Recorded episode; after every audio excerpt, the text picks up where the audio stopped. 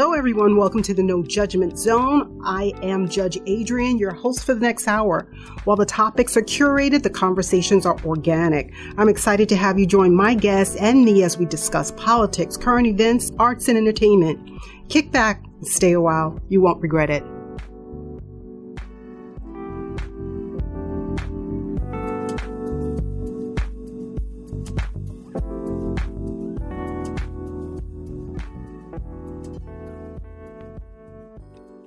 Everyone, welcome to the No Judgment Zone. I am Judge Adrian Lloyd. Thank you so much for joining me as I interview Beverly Jenkins. She is the most amazing writer She's so talented and gifted, and certainly a gift to us. I hope that you'll go out and support her. She actually has a book coming out on the 23rd of August. Right now, it's available for pre order. And one of the ways in which um, Miss Bev said that we can support her and other writers is by pre ordering. So please get out pre order her book for yourself and a friend because you don't want to talk about it. This latest book is called To Catch a Raven. I have a picture on my cell phone of the um, cover art. For those of you who are listening, you can catch this on YouTube. This is going to be on YouTube, so you'll have an opportunity to see, but this is the cover art. Yes, my phone is cracked. and I refuse to buy a new one until I have to. So it works. I'm working with it so long as it works with me. But you can pre order on HC, Amazon, Walmart, Barnes and Noble, BAM, and Bookshop, as well as I'm sure a host of other platforms. Make sure you get out there and check it out. If you've never read, if you've never read a Beverly Jenkins book, first of all, number one, don't tell anybody that. And then number two, run, don't walk to your nearest cell phone, iPad, laptop, Barnes and Noble. Make sure you order. You will be hooked. I guarantee it. If you know Miss Taraji P. Henson, holler at her, let her know. Miss Bev wants her to play Jessi. That's a role she would absolutely love. And I think Taraji would be phenomenal in that. So make sure you let her know. Miss Bev is looking for her. and um, there was something else I wanted to mention. Yes, you know, I didn't really become familiar really with romance novels until I think in my late teens. And my Aunt Telza had a collection of romance novels. And uh, she has she has passed away. God bless her. But I remember she's an avid reader. She reminds me, Beverly Jenkins reminds me so much of my aunt, my mom's older sister. And um, I know if my Aunt Telza were still here, she would be such a huge fan. So I want to dedicate this interview, this podcast, to my Aunt Telza. Kisses to heaven. And um, I want to thank you again for tuning in to the No Judgment Zone with Judge Adrian Lloyd. If you didn't know, I'm Ann's daughter. Bye. Hello, how are you? I am doing well. How are oh, you? I am wonderful. It's such a pleasure to make your acquaintance. Same here. Same here. Oh my goodness. I'm thrilled. I'm actually um, wrapping up one of one of your mini books that I've read. Okay. Which one do you remember do you remember which one it is? Oh yeah, I am actually uh, wrapping up Midnight. Oh, okay. Yeah, so I'm getting so I have some questions about that. Okay, but American Revolution, yeah. Yes, absolutely. So, but before we get started, I just wanted to introduce you to uh, our listeners. This okay. is the wonderful, talented, highly esteemed, award winning author, Beverly Jenkins, who has agreed to join us today. I am over the moon and so honored that she would take time out of her schedule to speak with us regarding her works and uh, her experiences and some of the plans that she has for the future. So, Miss Jenkins, may I call you Beverly? Please do. Okay, wonderful. So, Beverly, I'm so excited uh, once again. It's such a pleasure. Um, I am uh, just so honored. I wanted to ask you a little bit about um, where you're from. Can you give us a little bit of your background? I'm from the east side, east side of Detroit. Oh, okay. Born and you're still in Michigan. You're in I'm, Michigan currently. Yeah, I'm still in Michigan. I'm about, oh, maybe 45 minutes west of the city. So I'm in between Ann Arbor and uh, Detroit. So Oh, yeah, okay. been here all my life. Don't to live anywhere else. Yeah. There's something about home, right? Yeah, it is. Nothing Dor- can replicate it. I Yeah, Dorothy was Dorothy was right. There's no place like home. no place like, like home. Absolutely. So, did you go to school in Michigan? Yeah, went to school in Michigan. Um, a proud product of the Detroit Public Schools. Um, went to Michigan State University. Um, and from there, uh, libraries were my thing. I, I worked in the graduate library for years. And, and then for a private pharmaceutical company, their library. So uh, books have always been my thing. I got that from from my mom and my dad. Both of them were avid readers. So, but I'm Yeah. the oldest of seven. Um, sisters and brothers are all in Detroit except for one who's in he's in Texas. But the rest of us are still here. Large family. Mom had six brothers and sisters. I have six brothers and sisters. So I got 21 first cousins and Oh my goodness. and uh, they all have kids, so you know we have to book a pretty big place when we all get together. But nothing like family either, you know.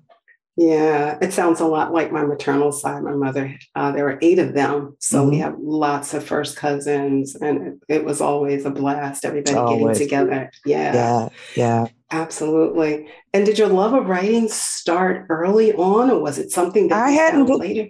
I hadn't planned on being a writer. Okay. This is something I just stumbled into. How did Um, you stumble into that? This I- wonderful gift. I um I had always dabbled with writing. Um, I was the editor of my elementary school newspaper in the fourth grade. Um, but my thing was libraries. That's all I ever wanted to do was work in a library. Okay. Um, and I was working at the pharmaceutical place in the 80s, and one of my colleagues um, had written a romance, and she had gotten published with a small press. And we were celebrating her, and I was just telling her about the story that I was writing on for just for me because the market was closed, uh, basically for for writers of mass market fiction in the United States. So, um, and there had only been a couple, and this was even before that, but before the market opened up a little bit in the 90s. But I was just working on this for me. It was a love story. I'd always loved a good love story. Um, I read everything growing up. I was one of those kids that read everything in the in the neighborhood library, from the little kids' books to the teen books to the adult books. hmm Um, so I was working on this story with a Buffalo soldier and a school teacher from Oberlin who'd gotten her education at Oberlin because that was the only, basically the only place we could continue our education, you know, uh, for the race. And um, so I was writing a story about them. And so she wanted to see it, my girlfriend, my, my Okay. colleague at, at, at work. I was telling her about it. So she, I brought it in and, and she said, you know, you really should get this published. And I'm like, yeah, right. Where, you know? Um, but I did find an agent not too soon after that. Oh, that's amazing on your first one. Yeah, you know, but it didn't, you know, it still took us, I don't know, two and a half, three years to sell it Okay. because New York didn't know what to do with it. Um, in their mind, and probably in the mind of most of the United States, America folks who read any story uh, set in the 19th century with Black people should have been about slavery, Right. right? Right. Trauma, pain, you know, sadness, bitterness, all that. And so here I come with a, a romance that in an all black town on the plains of Kansas with a Buffalo soldier and a, and a school teacher. And they didn't know what to do with it because there was no box for that. And I got a ton of rejections, like, you know, regardless of what you're writing the first time, you're going to, you know, get a lot of rejections. hmm But a lot of the letters said great writing, great writing, great writing. But, and that but had to do with well, what do we do with this? We don't Right. know, you know. So, but um, on June 3rd, 1993, which was my late husband's birthday, Mhm. um, I got what we call the call from uh, one of the biggest, at that time, one of the biggest romance publishers in the world, uh, Avon Books. And uh, so the book came out as Night Song, that first book came out in 1994, um, along with the Black women who were writing for Arabesque. Okay. They were under the Kensington um, Publishing House, and they were writing contemporaries. So we call it the Summer of Black Love. You had my historical, and you had, I think there were, I think they released five. Arabesque did five that first summer, I think. Um, and so here we are, 28 years later, and a lot of those ladies are still writing, and I'm still writing too. and you're still doing it. I'm Oh, doing, you know, hey, you I'm doing it. Sister got to pay a light bill, right? got to pay a house note. So, um, and I love what I do. So, I just and and we love what you do. We, you know, we're your fans are really so enthused, um, and we're always so excited when something new is coming out from you. You know, you're so prolific, and um, I, I I thought it was interesting. I think I read in an interview that you've done where you talked about uh, how your husband was so supportive in your writing and your work, yeah, and I thought that was beautiful. And I and I'm wondering, is that reflected uh, in some of your characters? I love the way the men in the book seem to always encourage the women in their lives to be all they can be, and you know, there's not this, you know, this push and pull so much in terms Yeah. of who they are. right. you know. Yeah. Well, you know, there are a lot of Black men out there who are that way. Oh, Yeah, after this, can you please give me some numbers when we're done with this? That's what everybody tells me, you know. But, you know, I know some, you know, just some incredible men who are married to incredible women. And they are never given their flowers. wow, yeah. you know all we see in mass in in the mass media and a lot of times in in in literature you know are the ones you want to run over with your car you know we don't we don't see the the the, the, black men who are supporting their wives and who court their wives and and bring them flowers and gas up their car and Yes. and, and and and raise their kids to be kings and queens and yes. you know, are putting in that extra to make sure that the family is okay. We don't see that a lot. We, in fact, we rarely see it. Really So, um, my husband was all about that. Um, he made sure that, you know, I, I had what I needed. Um, and I always tell people that when I first started writing, um, I had my hand in his pocket down to his socks you know, and and his whole thing was, you know, well, you know, how do I, how do I help? You know, uh, oh, that's awesome. yeah, with that first, um, the first book, and I had to do a quick runaround, turnaround on revisions and stuff, and I know what the hell I was doing. And he and I was a stay-at-home mom. At, no, I was working part-time at that time. And you know, he came in, you know, in his suit after working, you know, 60, 80 hours a week because he was a contract negotiator, labor negotiator. Um, and he cooked dinner and he picked up the kids and, you know, did all of the stuff that, you know, the mom does so that I could, you know, figure out what the heck I was doing with this book. Um, and then I lost him in 03 to cancer. And Mm. I will be forever, ever grateful to have had him in my life because he he is sort of the model for the men that I write about because you know as you know and and if you look at couples that you see over time, you know you get those that little old couple at church who've been married for you know 55 years Yes. who are still holding hands after service walking to the car, you know. Yes. So, you know, that model is out there, but it's not, it's very, very rarely highlighted in talking about uh, our race and our culture and, how we relate to each other as men and as men and women. So, so you know, it's a whole lot. And like I said, there's a man out there you know you don't even want to know, but the ones who are doing it right and stepping up, um, those are the ones I wanna I wanna highlight because nobody's carrying their banner. So yes, yeah, and I appreciate that so much when I, you know, when I read your work and I and I heard you say that in your interview and you spoke so highly of your husband and mm-hmm. you know, God bless him. I think that's so beautiful. And yeah. you know, it, it's definitely a, a, theme that I see that runs throughout your your stories with your Yeah, and you know, and it's not just my stories. I mean, you're gonna get that model maybe, you know, in different occupations and maybe in in different, you know, whatever's uh, tropes but you get that model in black romance. Mm-hmm. Um, and I, I, I think that's that's one of the reasons uh, many of us write black romance in that way. Is you know because these women are married to these great guys. Yes. Know? But you know there were days when I wanted to bury his ass in the backyard. and sure, there were days when he wanted to bury my, you know, my right. ass in the backyard, you know, but you know, it's about a partnership and it's about you know, trying to be the best you can be for them, yes. just like he's trying to be the best for you. And it's, you know, love is hard. Yeah. Love is hard it's work. It's work. It's hard. It's work. Yeah. So, but so, I was blessed to have a great guy.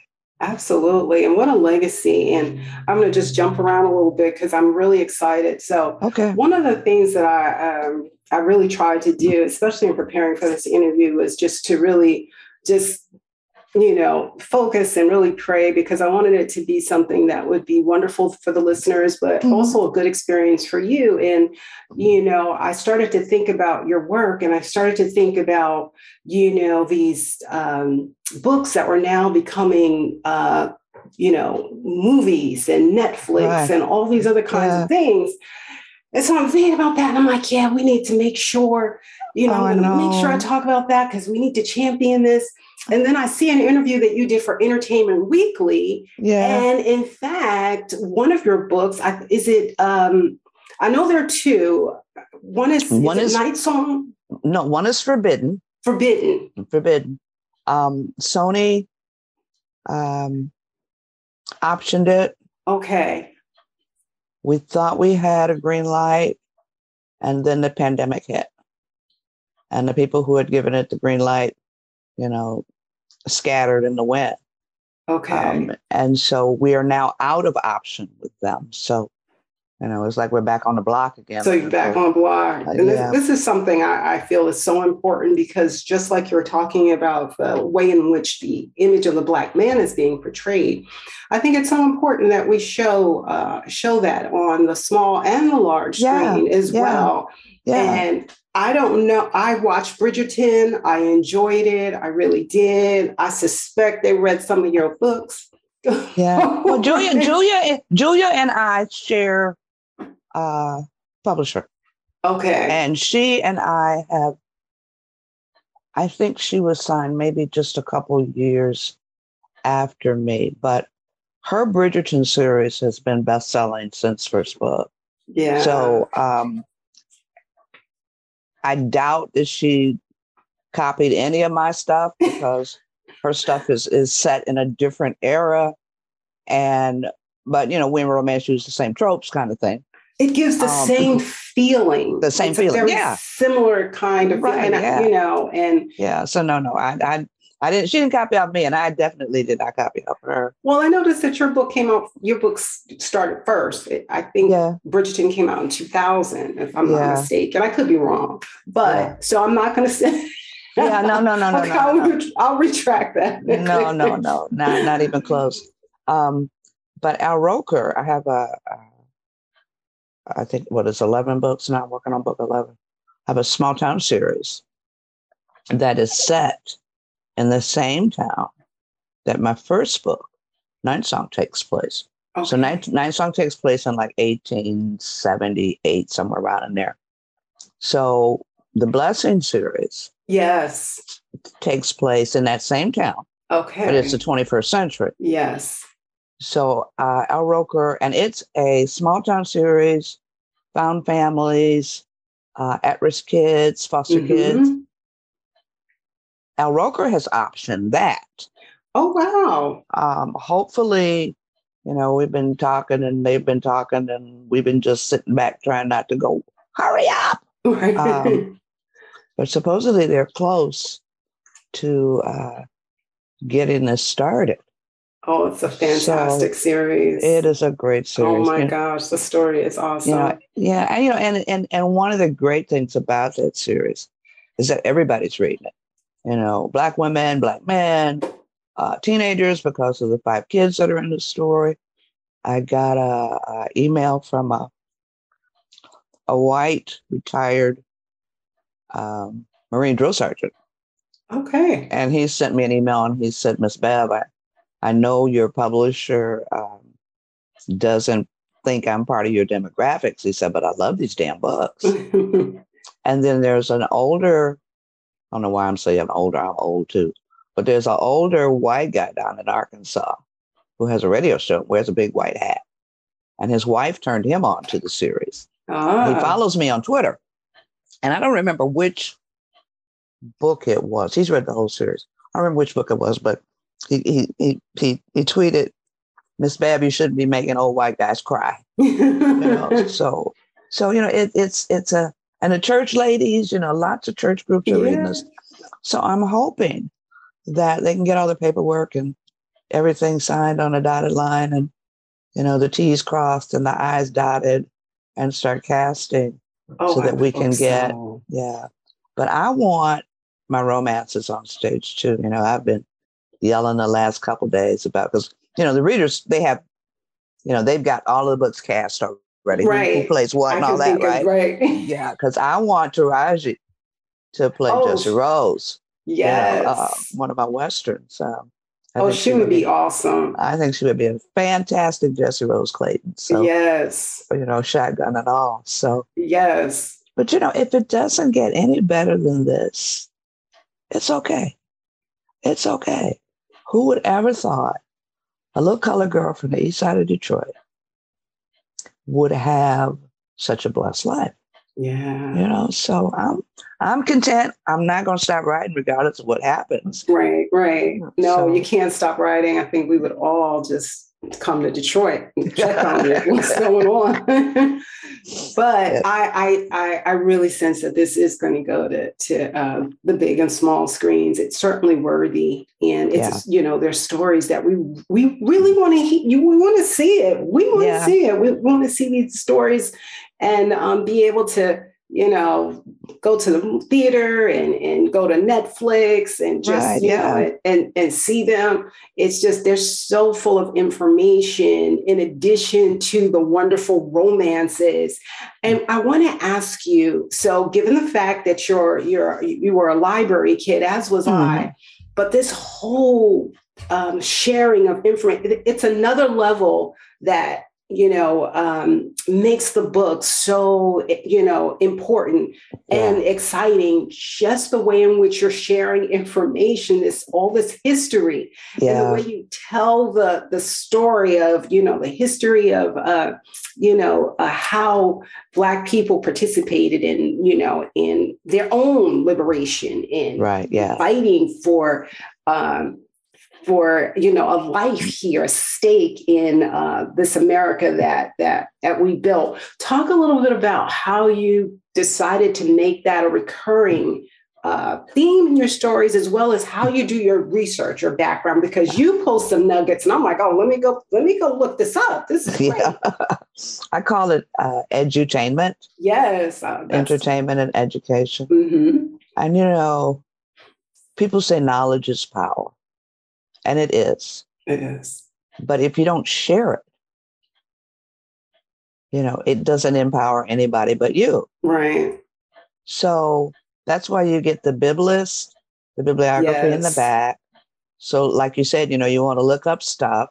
Um, I'll give you the sites and the, the citations and the books that I use. But you know, my mother was black before it was fashionable. Okay. You know, so I, I grew up with Black history in my home from day one. I mean, she would read to me in the womb. And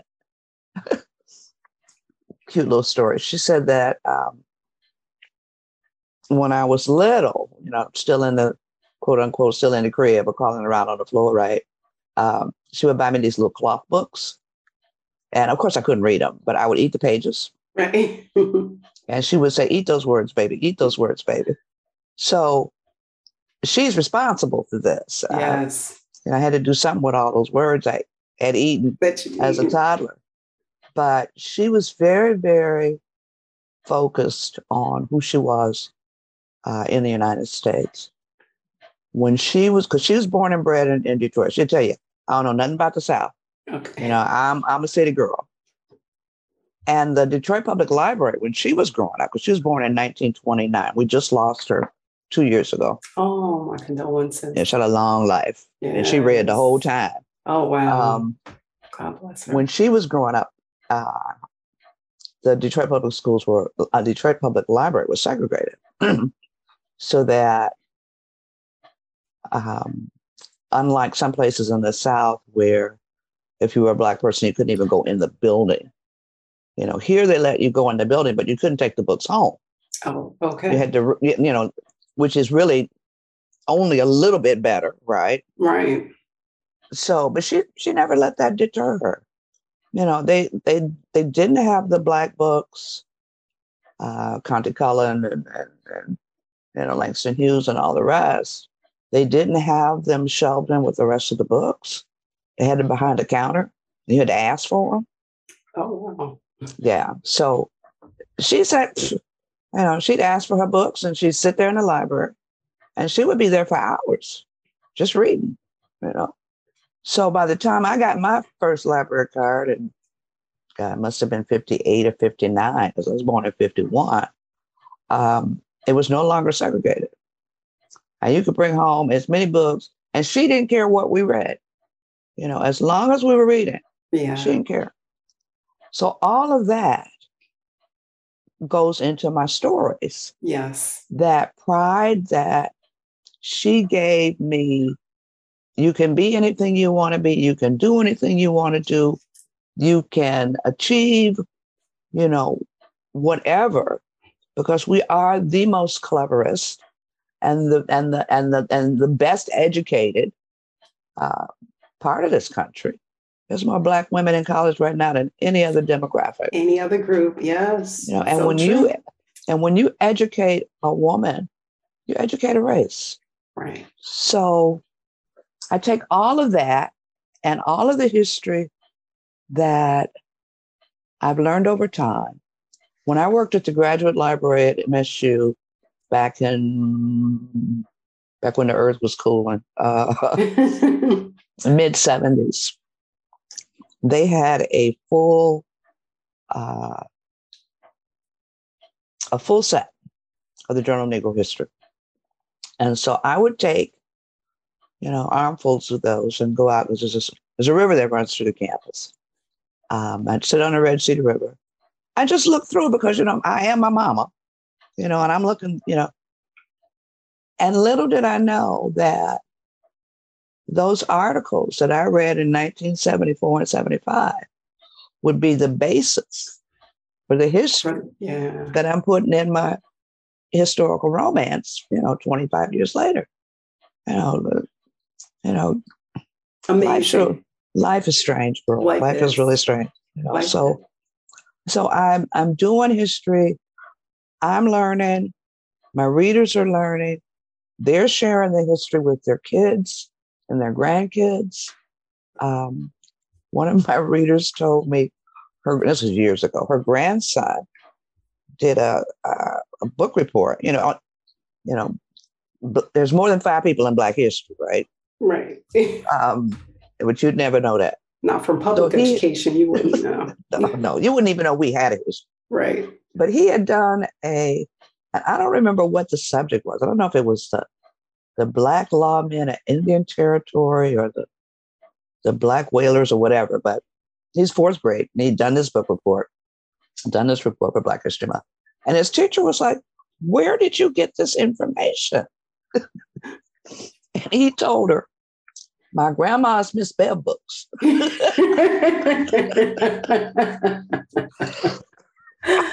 oh my goodness. Was he reading it? Was he reading the book? Yeah you know know. you know and I love and, it. and because of the bib list in the back Yes. You know, I'm sure she was able to say, grandma was able to say, well, let's get this book and this book, and then you can I do your it.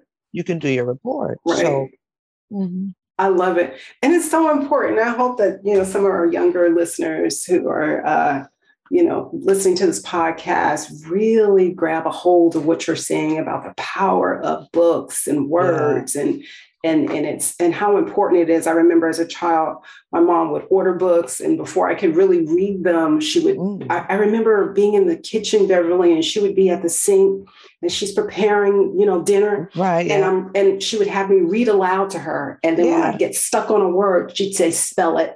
right. I'd spell it out. And then she'd tell me what it was. And then she'd Right. make me say it. And then I'd Right, continue yeah. reading. And it was just, and Yeah. yeah, it, it's just, and it becomes so much a part of you. And it's just such a joy. I could, like you, I could just sit by myself and read for hours, just Yeah. hours. Just, it's And, so you know, wonderful.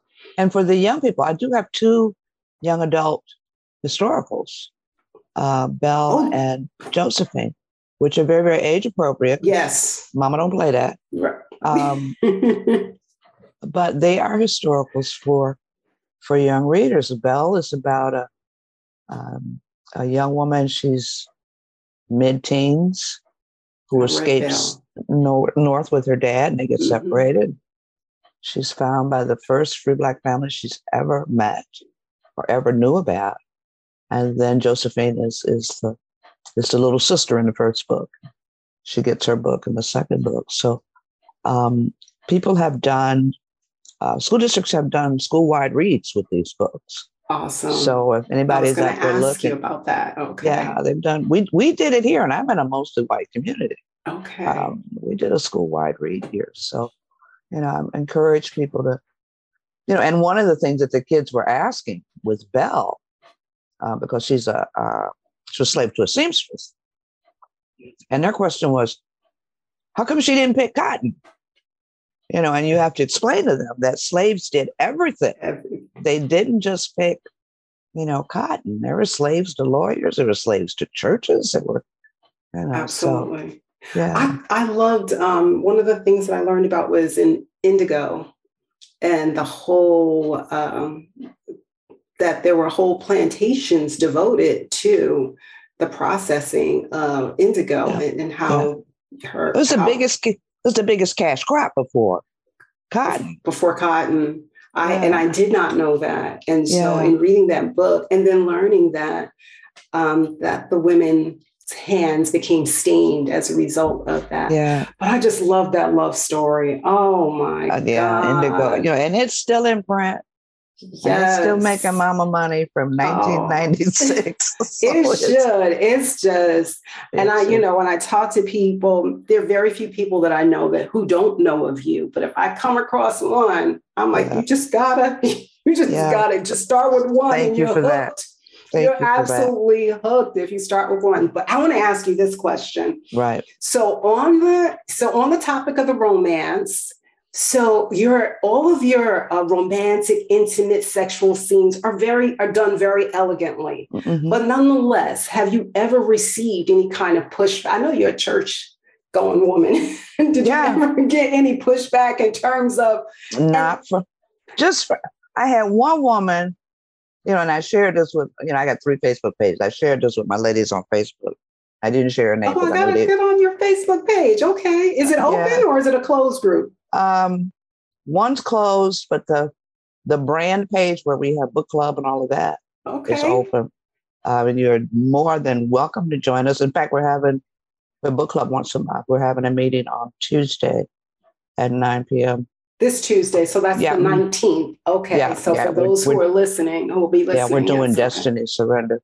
I mean, we're Oh, gone, okay. we're we're going, we've gone through all the books. Like, Oh my know, gosh, are they recorded? The conversations? mm-mm, no, Oh. no, no. I want to go back and listen to all of Oh, them. girl, Okay. just join us because these women are wild. I just love them. But um, what was I talking about? We were talking about the romance scenes. Oh, and okay, whether or okay. not you'd ever Oh, got the any pushback, kind of okay. pushback regarding I got this one letter from this woman. I mean, it was a long letter Was it? about about how you know she she thought that I needed to write something else because I was making her have unclean thoughts by reading the my books that she had purchased right. that were on her nightstand. Uh, that she read all the way through. That she all read all the way through, un- And I and I wouldn't, you know, and I, you know, and after I stopped laughing and, stopped cussing a little bit, you know, I was like, "How dare you? This is a gift from God." Uh, a I gift. told her, I said, "You know, I am a lay minister with the Episcopal Church, and God and I are fine. that. God Okay. and I are fine. Yes. You know, we're fine. You might want to check yourself." And see what your issues are. That Yes. sounds like a personal problem to me. Exactly. But no, no pushback. Um, I did have one of my aunts after she read Night Song, which was the first book, um, that she would never eat on my kitchen table again. Uh, Because my mom got had four sisters, and you know, my mom read all my books. Um, but a lot of ladies who don't like, don't, not necessarily don't like the heat, but pre- prefer something that's a little bit calmer. Mhm. um, love the blessing series because Yes, there's nothing on the page. It's all off page. Right. I mean, you know, Lily and Trent are getting down, but you, Right. it's not on the page. But it's not off the, page. right. But, but no, I mean, it's. I had brothers at the beginning of my career who sent me letters saying, "Miss Bev, thank you." You know, one one brother said, It's listen, it's a tutorial. "It is." It is. He said, tutorial. "This is-" he said, "Thank you." My wife is now how did he put it? Amenable to Mm. other stuff. I Oh. was like, okay, I got you. Uh, a lot of the brothers uh, are reaping the benefits, and you know, not just black men, but women, black, you know, men in general. Absolutely. And I have to tell you, you know, my books are all over the uh, bookstore. And one woman said she found a copy of one of my books at Men's Health. Oh wow. oh, well placed. Well placed, maybe, yep, for, for some folks who need a tutorial, but That's so Yeah, that is so a- funny. this But- has been quite a journey. Yeah, and I can imagine the, the joy that you get from from getting some of the feedback from your readers and Yeah. yeah, and things like that. Just so awesome. What what kinds of um what kinds of advice if you know some people refrain from giving advice but if you if you do give advice what kind of advice would you give for uh, someone starting out and it, it's particularly uh, in this genre but also in you know general Just in general. Mhm. um, to learn as much as you can about the publishing industry okay um, because there are a lot of sharks out there who are stealing people's dreams and their money. wow I would also tell them to finish the book. You know, spend a lot of time, well, I'm going to write this book or I'm writing this book or finish the book. That's Um, me yeah, finish the book.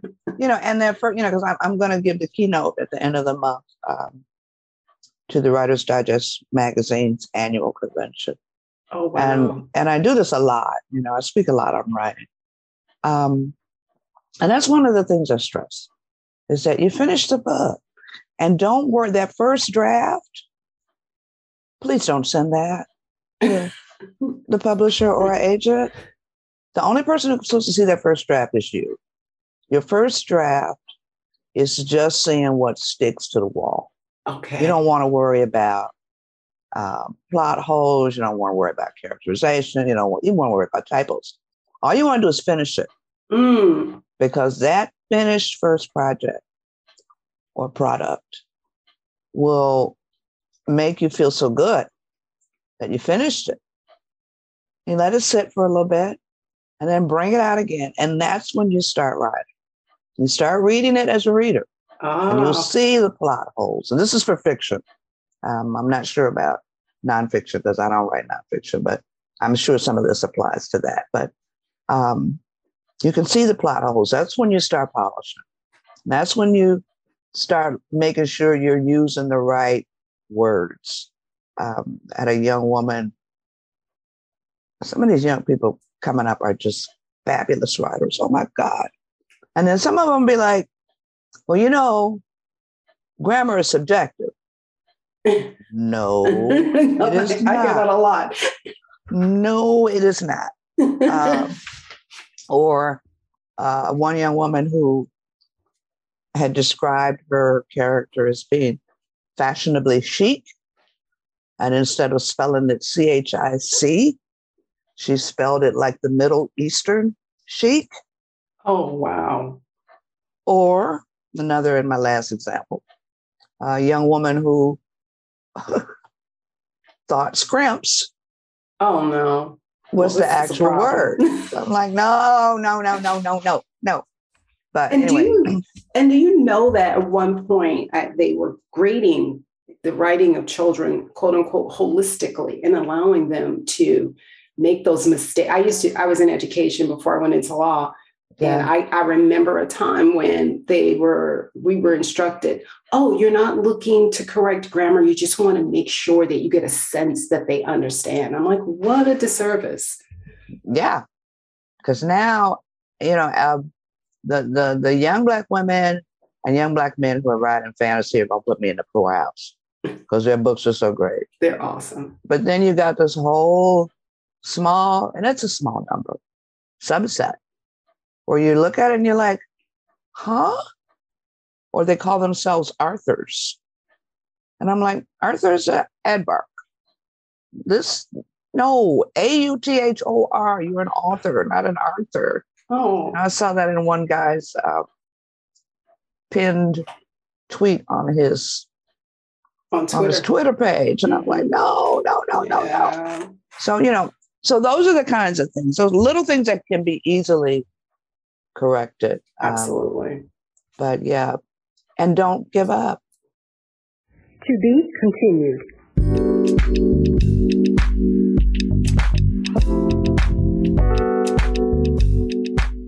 Thank you for joining me, Judge Adrian Lloyd, here in the No Judgment Zone. I hope you enjoyed our latest podcast. Please follow on all platforms where you access your favorite podcasts. This is Judge Adrian Lloyd, and I am Anne's daughter. The views, information, or opinions expressed during the No Judgment Zone with Judge Adrian Lloyd are solely of the individuals involved and do not necessarily represent any entity or other individual. The No Judgment Zone with Judge Adrian Lloyd is not responsible and does not verify for accuracy any of the information contained in this podcast. The primary purpose of this podcast series is to inform and entertain. This podcast does not constitute legal or other professional advice or services.